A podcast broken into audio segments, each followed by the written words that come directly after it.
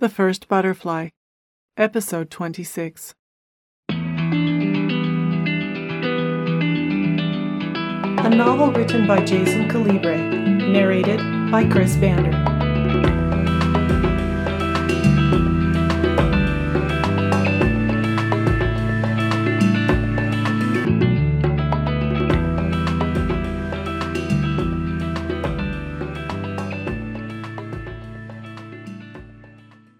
Chapter 25 Keith hunted for fortune telling establishments along Santa Monica Pier and business buildings overlooking the beach. His search turned up nothing. Not wanting to give up, he drove further inland. The sun burned away the morning haze and beat down relentlessly on his car. In response, he turned the air conditioner to maximum. This barely countered the afternoon heat. After hours of uncomfortable searching, he stumbled across a house situated in the middle of a long stretch of residences.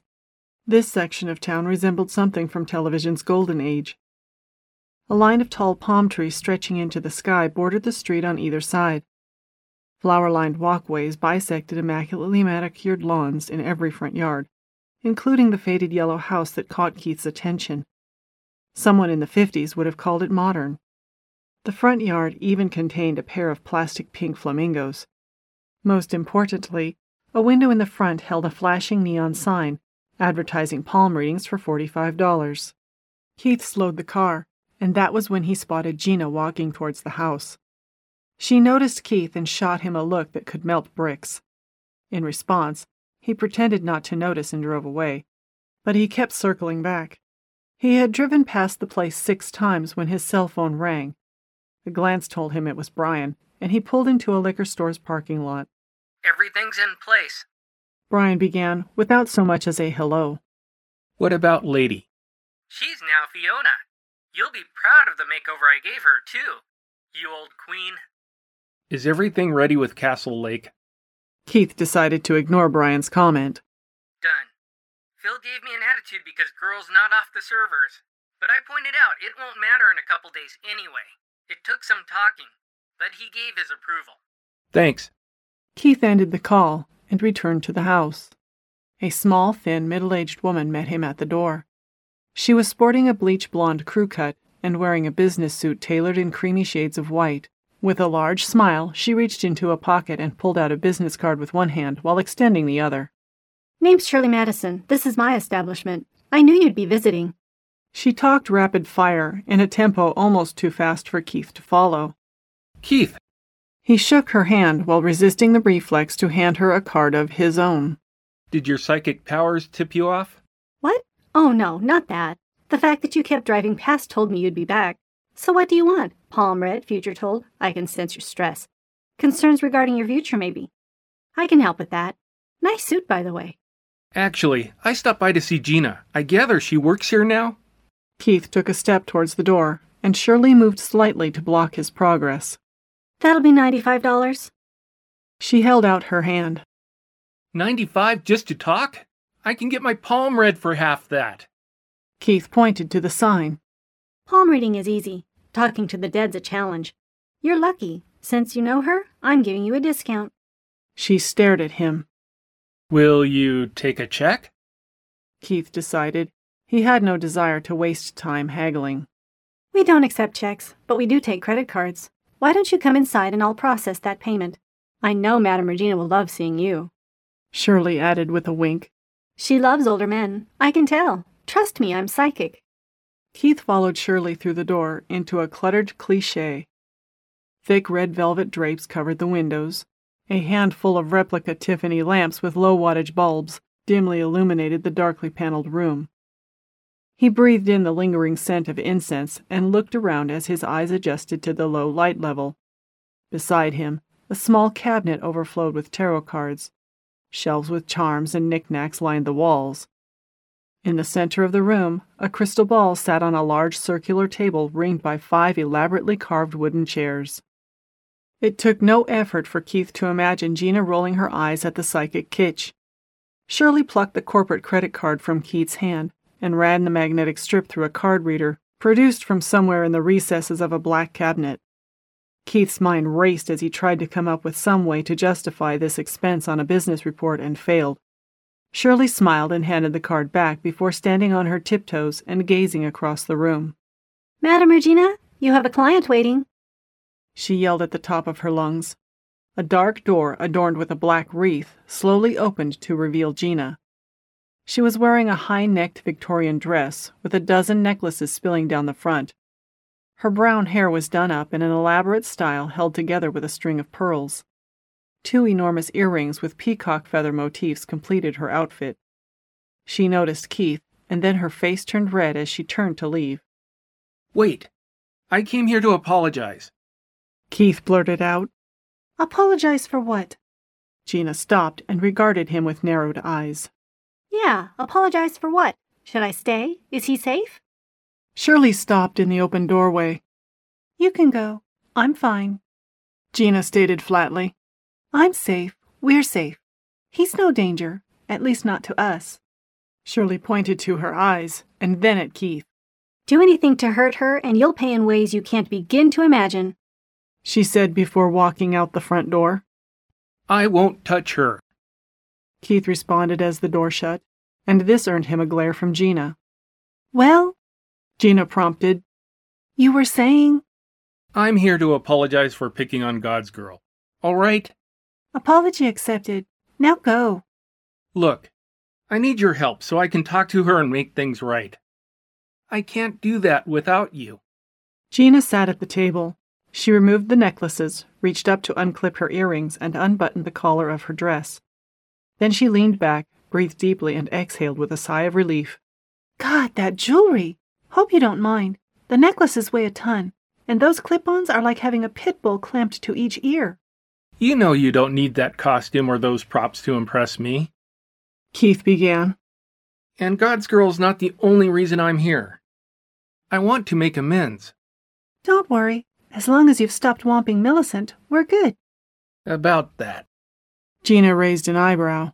The others haven't stopped yet. Keith admitted. Gina stood up and snatched the jewelry off the table. That's why I'm here.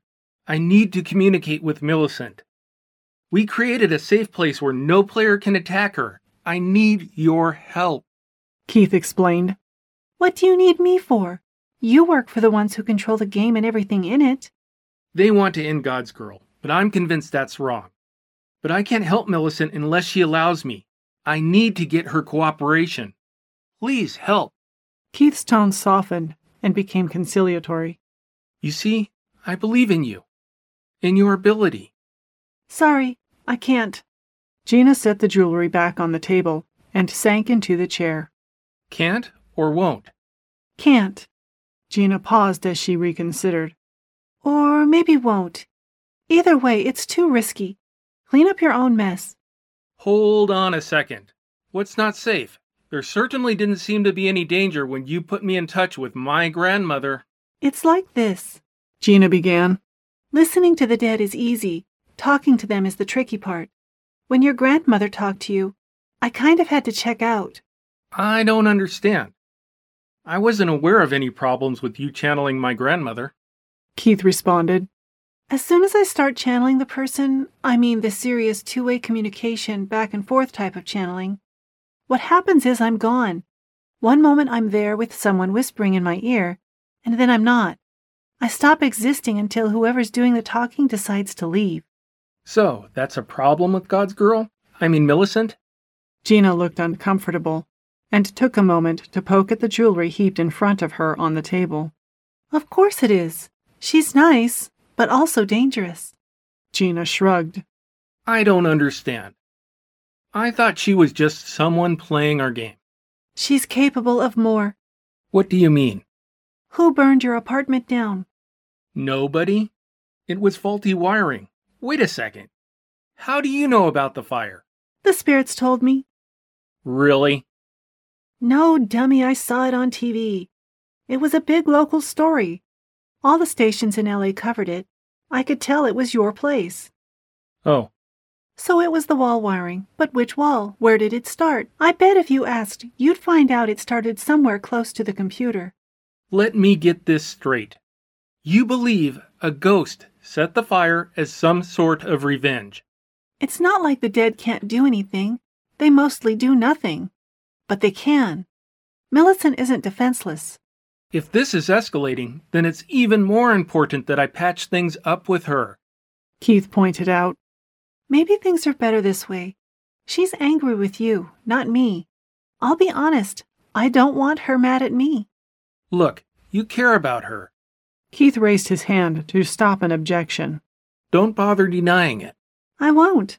Picking on her was a dick move. You're right. Help me fix it. What if she doesn't leave? I've given up on forcing her from the game. But things can't continue as they are. I've got to get Millicent off corporate's radar. You don't understand. I had a great aunt. Everyone said a stroke altered her personality, but she had the gift too. And sometimes the ones we channel don't leave. The quiet certainty with which she voiced her concern told Keith it was wrong to talk her into doing this. He crossed a line somewhere. He was not sure where, but he was certain he crossed it. You know what? I'm sorry I brought it up. I really do hope we're good, though. Maybe we can do dinner sometime. Yeah, sure, whatever. Keith rose to leave, and Gina kissed him goodbye. He was halfway to his car when Gina called him from the front porch. Get back here. The last thing I want is to put you in danger. Keith said. I know. That's why I'm doing it. Now come back before I change my mind. She replied before rolling her eyes and giving Keith a smile that was obviously forced. Hang on a sec. Keith ran to his car and pulled his laptop computer out of the trunk. Leave it, Gina replied. I don't need a computer to reach her. Not anymore. I can't help her without it. All right, bring it in if you have to. But Shirley's crazy mad about clients plugging in their devices. She thinks they're trying to rob her of a million dollars worth of electricity or something. She either has furniture blocking the outlets or she's removed them. Gina shrugged. Keith cursed under his breath.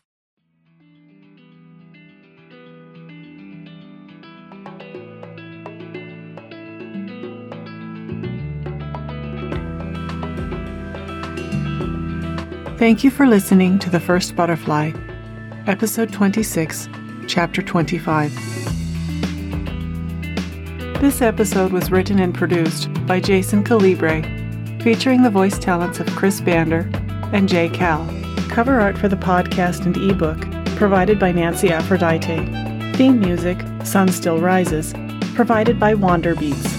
Please visit our website, thefirstbutterfly.com for a complete list of attributions, links, and other information concerning this Podiobook. You can help support this podcast by rating and reviewing us on iTunes.